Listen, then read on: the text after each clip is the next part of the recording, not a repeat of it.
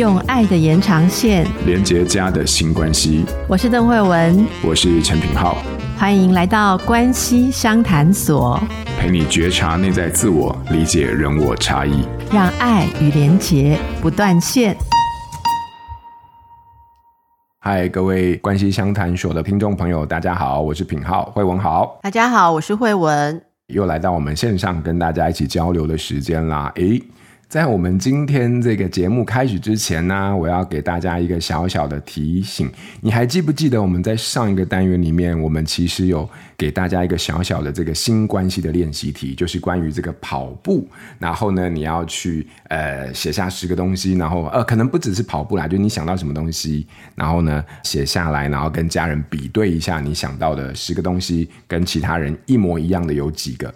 我先讲啊，如果你有去做这个活动的话，你就会发现一个非常有趣的结果，就是不管你们出的题目是什么，大概十个东西里面，你会发现一模一样的、有重复的字，差不多了不起就一个到两个，或两个到三个。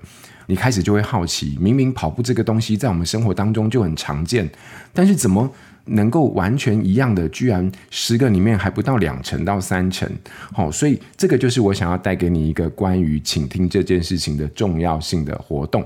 简单来说，我就讲结论嘛，就跑步这个东西，或你出的那个题目，基本上在我们生活当中应该超常见，常见到你搞不好有一种错觉，就是我们基于同样的文化，基于同样的环境，基于同样的背景，我们应该对于这个跑步会写出来的东西要大部分一样嘛。结果没想到，也不过就只是跑步，居然有那么大的差异。这个道理很简单，就是当你以为你已经理解到对方的立场或者是他的想法的时候，你不要忘记今天这个实验的结果，因为这个实验里面有一个告知，这个告知就是你以为的理解里面，可能有时候有将近八成到七成的空间是你自己的想象。所以说，基于这样的一个研究，你再来思考看看，听这件事情有没有那么简单，而它是不是那么重要？好好，所以我们就把这个活动就带给大家啦。你也可以去找你的朋友玩。不过我们今天呢、还要跟慧文在线上跟大家分享一些听友的回馈，还有呢他们提出的问题。小白有提到，就是说，诶，听完节目觉得很有收获，也希望能够多听到聊关于夫妻相处的主题。谢谢，没有问题，这个我们之后可以一起来整理。好，GA 十二，嗯，谢谢你们这么用心做节目。关系相谈说每一集都学到好多，谢谢你们。好，这个张小姐说，处在乱世啊，非常需要心灵上的能量补足。亲子天下是能量，好，谢谢。那不免俗的，还是要请惠文哈，针对这个大家的回馈，你有没有什么想要说的吗？我真的讲一下那个跑步这个事情哈。刚才品浩说的那件事情真的非常非常的重要。有一个小朋友啊，就是少女啦，哦，那被她的母亲带来问心理治疗师说，她每次只要练琴就会情绪不好，好，然后她就睡不着，然后第二天就会怕来不及上学，然后就会有很多连锁的压力反应。所以我是不是应该叫她停止练琴？好，妈妈就这样想哈。那你知道吗？我们跟孩子一谈起来，讲讲讲讲，你就觉得哎，奇怪，怎么都谈不到妈妈想的那边哦。然后这个治疗师哦，就问了他说：“你会想要停止恋情吗？”就那个孩子整个都愣住了哦。后来那个孩子在整个治疗后面剩下十几分钟都没有讲话，到快要结束的时候，治疗师跟他说：“我是不是说了什么让你很难过的话？”那孩子说：“我的琴已经弹到差到妈妈跟你说不给我学了，是吗？你知道吗？他根本就没有不想学，可是他的母亲却会觉得说学琴造成了他极大的压力，所以他会每次这样练完琴就这么多的情绪，应该就是他不想学，但是不敢说。”所以妈妈想要替他，包括去说服爸爸，说服这个一直要他学琴的爷爷奶奶啊，然后来让女儿啊，甚至妈妈有一种我要从容赴义，我就是一切要帮他担下来。可是你知道，妈妈如果在跟这个孩子聊弹琴的压力，没有作品号这个练习的话，他就会跟他暗示说压力这么大，不然不要学。可是这句话就像箭一样，把你女儿唯一的信心再把它摧毁。因为他想要的是谈好，他只是在谈得不好、不顺的时候，他自己懊恼。哦，大家如果有学琴，会知道到一定 level 之后，那种手指抽筋的 状况，你真的要找到身体跟意志很大的协调哦。可是不要直接用自己的想法，就品皓刚刚讲的那八成，我们想说，哦，他做这个事情很痛苦，那应该他就是不想做，不要做就会对他比较好。不，你要看看他想要的是克服，也许你要帮他再找。更会教的老师，还是怎么样帮他把时间安排一下其他的事情，把时间省出来，让他能够去做到他自己想做的啊。所以后来心理治疗师又花了很多的时间来跟这个孩子来修补那种好像被他妈妈看成无望学琴的这个创伤。我想，其实如果有作品皓的这个跑步练习哦，妈妈如果跟这个孩子做弹钢琴这个练习的话，他们两个写出来的实相，搞不好只有黑白琴键是一样，其他通通都不一样。好，这是我刚刚很有感触的，是非常好的一个提点跟那个经验的分享。在倾听这件事情上，我们永远不会做得多好，但是我们有想要把它做好就好。好，那。有一个听友啊，在我们的许愿池里面有留下一个问题。这个 YC 友他有提到，就是说啊，父母都是好人，然后也都很关心对方，但有时候说出来话就是非常伤人，其实就是很带刺，然后经常就是没有说几句话就吵起来，然后后来就演变成几乎都不说话。那当然父母都会老嘛，所以随着这个父母亲老迈，可能就是对于死亡的恐惧。然后，对于现在生活当中没有想做的事情，就没有重心了。好，变成身体有一些与平时不同，就会非常担心哦。也就是说，他特别去反映出身体的一些不舒服，哈，变成是一种身体上的压力，然后再回去影响身体的状态。那母亲对于自己的身体变得没有自信，随时就会因为很多的不舒服，所以选择就是不外出了。YC 也有提到，就是说他自己本身是蛮害怕被父亲碎念，好，因为父亲是一个很关心母亲，然后也很负责任的男人，但是他表达关心的方式常常就是用碎念啊，或者是会让人家感到很有压力或者是不舒服的一种态度，那这就让母亲也不太敢跟他说自己的不舒服，好，除非一直到受不了的地步。那 YC 其实很能够理解父母亲彼此的压力，但是他自己身为子女，他也不知道该怎么办，除了能够听抱怨以外，但抱怨又不能改变什么。如果啊，这个是我们的父母，或者是说，呃，你是在父母其中一方，或者是你是子女，你又会怎么办呢？这个问题里面有几个部分，一个就是父母亲老迈，然后一个就是说我们在彼此对彼此的一些关系里面的紧张，好。那到了这个阶段的时候，我们不太确定怎么面对父母亲的老化，然后呢，怎么样子再回到关系里面去思考。在听完 YC 的这个题目或他的分享的时候，你有没有什么些想法，或者你觉得，诶，这个问题他是在问什么？嗯，谢谢平浩的摘要，还有 YC 的问题。我们在做婚姻治疗的时候，常常会收到这种委任，哦，就是儿子或是女儿、媳妇，哎，打来约。然后跟我们聊起来，就是描述了爸妈的这种问题。呃，儿女没有办法去当父母的婚姻治疗师，所以他们非常希望能帮父母找到专业的协助。所以这个问题，首先我想安慰一下 YC，说这一类东西非常常见，因为每一个阶段都会有每一阶段的考验，一起变老是很大的考验。在 YC 提到的这个状况里头哦，我看到的动态是这样，就是父母看起来其实是蛮互相依赖的。好，这个互相依赖，如果开始面对有老跟死亡这件事，会变怎样呢？第一个，他们其实会共同的在恐惧会不会失去彼此。好，那有一个人会。先走，有一个人会留下来哦。这些我们所有可以想象的恐惧，当你真正在那个阶段的时候，其实是蛮可怕的。好，那在这个过程当中，每一个人身体有每一个人特殊的情形，有每个人有每个人的体质，每个人有我们一生使用这个身体的时候，身心之间的关系。有些人他是可以比较去忽略身体老化的一些征兆啊，有有些人啊，就算十年都不做健康检查哦，他也可以觉得说所有会生病的事都跟他无关啊。那有人是六个月就做一次检查，他还是一直在担心，万一在下一次六个月之前中间出事怎么办？这是每个人的健康信念跟身体经营的方式是不一样的啊。那么在父母的这样状态下，看起来是母亲已经开始有一些身体的感觉啊。诶，其实女性还蛮多对身体一般感觉比较敏感，或是怎么样哈。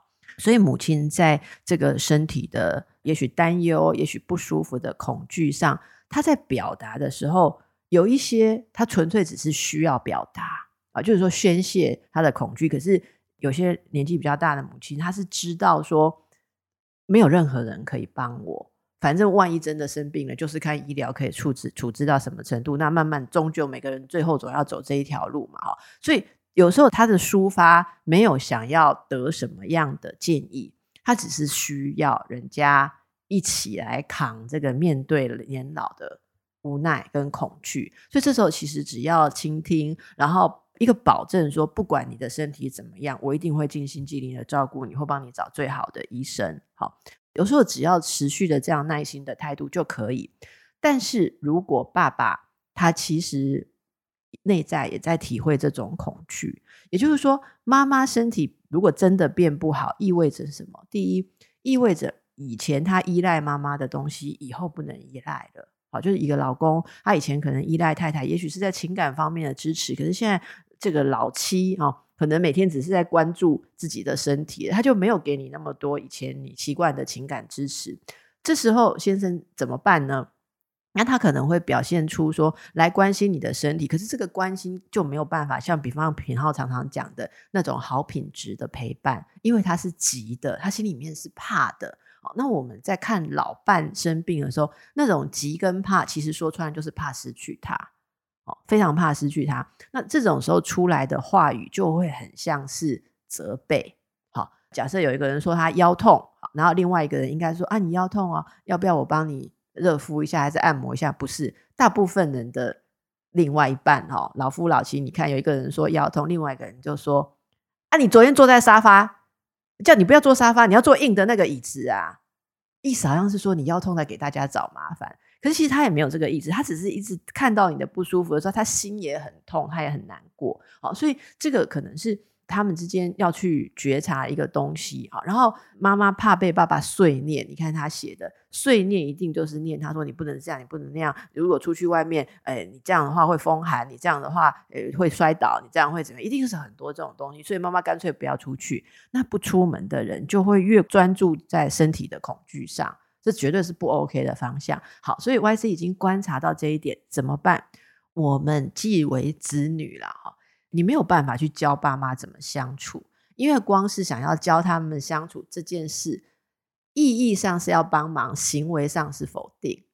行为上就是这对夫妻已经搞不定彼此，已经很难过的时候，还被自己的小孩否定，说你们活到这么老，连当夫妻都不会，还退步。如果以前会，现在不会，就是退步。如果从头到尾都不会，那就是从来没学会，都很负面嘛。那当这种状况 出现的时候，爸妈各自的精神状态都会更脆弱，更脆弱的时候，人脆弱的时候，就会用本来擅长的方式去相处，所以爸爸会更碎念，妈妈会更压抑、更退缩，然后 YC 看到的问题就会更严重。好，所以千万不要试图拿任何什么专家夫妻相处的建议呀，啊，不要说录一段说我们的节目去给爸爸听，说你要陪伴妈妈，你要这样，你要这样不好。我觉得最重要一件事情，你要各自有跟父亲相处的时间，跟跟母亲相处的时间。如果你们有兄弟姐妹啊，谁跟爸爸比较谈得来，就多去陪爸爸。谁跟妈妈比较谈得来，就多去陪妈妈。在这个过程当中，第一个是帮助爸爸去抒发他对于妈妈慢慢老去、身体也开始出现不好征兆的时候，爸爸的感受是什么？帮他去接触他的恐惧跟他的无助。当他被你安顿的时候，他才会生出情绪上照顾妈妈、支持妈妈的能力。那同样，妈妈那边如果她身体也不舒服，在子女这边可以得到足够的关怀跟陪伴，那她就不用处在那种说好像一跟爸爸讲话就是两难，就是脑子里面只有身体不舒服，没有别的话好讲。好，她讲了，爸爸给的回应他又不满意，就处在一种很负面的感觉。这个负面的感觉就会让爸爸觉得很挫折，好像我给的关心现在是被人嫌弃的。然后妈妈是处在另外一种挫折，就是我要的关爱没有得到哦，我 order 这个结果得到碎念。那这个其实如果要关心的话，就是要各个辅助，然后帮助爸爸克服他的心理压力跟心理障碍，然后帮助妈妈去克服他的对于老化的焦虑跟困难。我们把他们各自给他照顾好一点，然后他们就会能够相处得好一点。好，那我这样讲的时候，其实我知道大家会有什么样的想法，就是说，我们都希望老父老母相处得好，为什么？因为你就可以放心。你就不用做我刚刚做的那些事情啦，对不对？他们就可以互相照顾啊。但是其实说穿了，夫妻关系，我们自己要有够好的状态，才能够好好的去相爱、去相处。我真的想奉劝大家，不要对老人太没有同理心。你知道，老是一个好难、好难的课题哦。平常我都不知道，以后我们两个更老的时候，我们两个会怕到什么程度。虽然我们是学这个的，你说怕什么？怕老、怕死、怕病啊。哦我现在就很怕啦，会怕嘛？所以我觉得，对于像我们也有看照顾过很多老人家，你会知道说老这件事情，那个他们是多么坚毅的在面对。像有老人告诉我说啊，他每年健康检查都好像领判决书一样，不知道被宣判什么，是完全你无法预期。因为他说他有朋友健康饮食，每天运动啊，可是领到的宣判书就是红字啊。一排红字啊，有的已经来不及了，或是怎么样啊？那但是有的人又抽烟又喝酒，睡到饱三高，但每年都是蓝的啊。那其实他们那种无奈无助，没有办法控制，是要一个人要怎么样？人生要累积多少的勇气，才有办法在老的时候、病的时候优雅？好，我们真的不要太去苛责老父老母。那他们因为在自己的这个变老的困难当中，自己没有办法平静，就会失去彼此相处的功能。好，那我觉得我们去期待说，你们老了就好好的做好老夫老妻吧，这是一个很严苛的要求。就像爸爸妈妈丢一句话说，同学人际关系你都搞不好，好，那你今天丢一句给他说，你们都已经结婚三四十年还不会相处哦，其实一样的感觉啦。好。你不是他们的婚姻治疗师，好，所以我今天跟大家讲，并不是说你试图做他们婚姻治疗师来剖析他们两个互动的问题，来告诉他们要怎么样来对，这不是你的角色可以奏效的方式。我们需要的就是各自让他们在亲子关系当中得到支持跟安慰，来帮助他们释放能量，然后他们可以去做彼此的夫、彼此的妻。嗯嗯，刚刚在。听你在讲的时候，我觉得那个蛮提醒到我的，就是说，其实我一直以为啊，就是老化这件事情，人类在老化的这个过程当中，其实他们就已经逐步的在累积了他们面对呃有限这件事情的一些资源跟能力，但。呃，事实上有时候可能并不是，因为很多时候我们其实没有在做一些预先的准备，或者是在思考的时候，其实这个东西有时候它一直就是在纠结在我们心里面的一个非常大的一个焦虑啊。可是，身为子女，我也必须说，我自己比较难去理解那个部分。直到我自己开始也面对自己的有限这件事情，开始在生活当中出现的时候，才可以开始贴近。那你刚刚有讲到一个，就我们对于父母亲都有一个比较完美的想象，希望他们可以在这个有限的前面，以一个完满的一个形式呢。呃，不管是和解也好，然后是相处也好，那那个好像是我们心中期待的某一种东西，但是有时候是必须落空的。可是，在这个落空的当前，我们其实应该是尊重彼此的对于自己生命经营的方式哦。那我们看清楚自己的有力，也接受自己的无力，那我觉得比较能够。接纳眼前的这个状态，好，所以失落这件事情实在是一个非常非常大的一个议题。但是回到关系里面，它就更复杂了。就像你刚刚说的这个，那我想我们大概今天慧文，你还有没有什么想要跟大家说？因为我刚才觉得你已经帮我们在这个议题上面做非常清晰的提点，那就来做练习吧。分享好啊，那我们今天就来练习吧。我很好奇，在这么复杂的这样的一个议题底下，你会想要给大家一些什么样的练习？我想给大家一个。小练习，啊这个小练习其实背后的理论基础还蛮重要的哈，就是我们可不可以透过观看自己的父母关系，啊，然后来培养一个所谓的伴侣心态。伴侣心态，我在一些课程里面有介绍过。那我简单跟大家讲一下，伴侣心态就是说，你能看到两个人是如何互动、如何搭配啊，然后演变出他们现在的关系。好，比方今天节目当中，我们听有 YC 的分享，就是一个很好的有伴侣心态的描述。他有描述到爸爸是一个想要关心，可是他关心的方式会让妈妈。觉得有压力，好，然后妈妈是想要关爱，可是因为得不到关爱，所以她干脆不要跟爸爸出门。这就是有从两方面的特色去说。那我也请听众朋友，是不是也可以像 YC 一样，用这种站在中间比较公允的方法，啊，就是比较双面的方法来看一下你家的父母啊，他们在互动上有什么特色？你会发现说，一般人如果没有经过很好的觉察的话，我们通常会比较站在一边的观点。例如说，我爸爸，他都是很少表达，他一开口的话就很难听。好，那我妈妈就这样经年累月的忍耐到现在，她现在已经不想再忍耐，所以她也反击。好，那这其实就是一个比较单面的。那就双面的想法是说，是什么原因让爸爸需要用尖锐的言辞？他想挡什么？好，或是他想要戳什么？好，有有些东西你需要用尖锐的言辞，你才能够穿透，因为你好好讲，对方没有反应。然后，或者是说，对方一直扑过来，要求一些情感的东西，或要求一些行为上的配合，那你只能用强烈的言辞把它挡回去。所以，一个会使用尖酸、强烈言辞的人，一定有他内在的原因嘛？那我们能不能试着在这个礼拜的练习里面，用这种双边的方式，就是说我妈妈的个性是怎么样怎么样？他遇到什么什么时候会怎样啊？不会怎样？而、啊、我爸爸又是怎样的个性？所以刚好他们两个一搭一唱的时候，就演出了什么戏嘛？你把自己想象成一个戏剧解析的导演啊？那为什么要请大家做这个工作呢？因为父母就是我们内在的关系模型。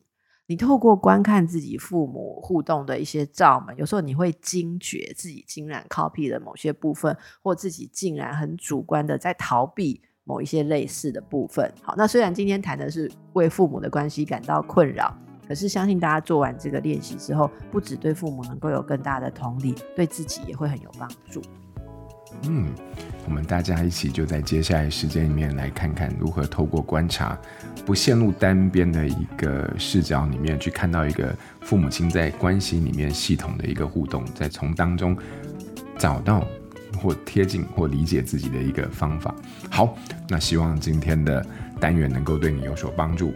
拜拜，拜拜。亲子天下 Podcast，周二谈教育，周四聊生活，周五开启好关系。欢迎关注孩子教育教养的你，订阅收听。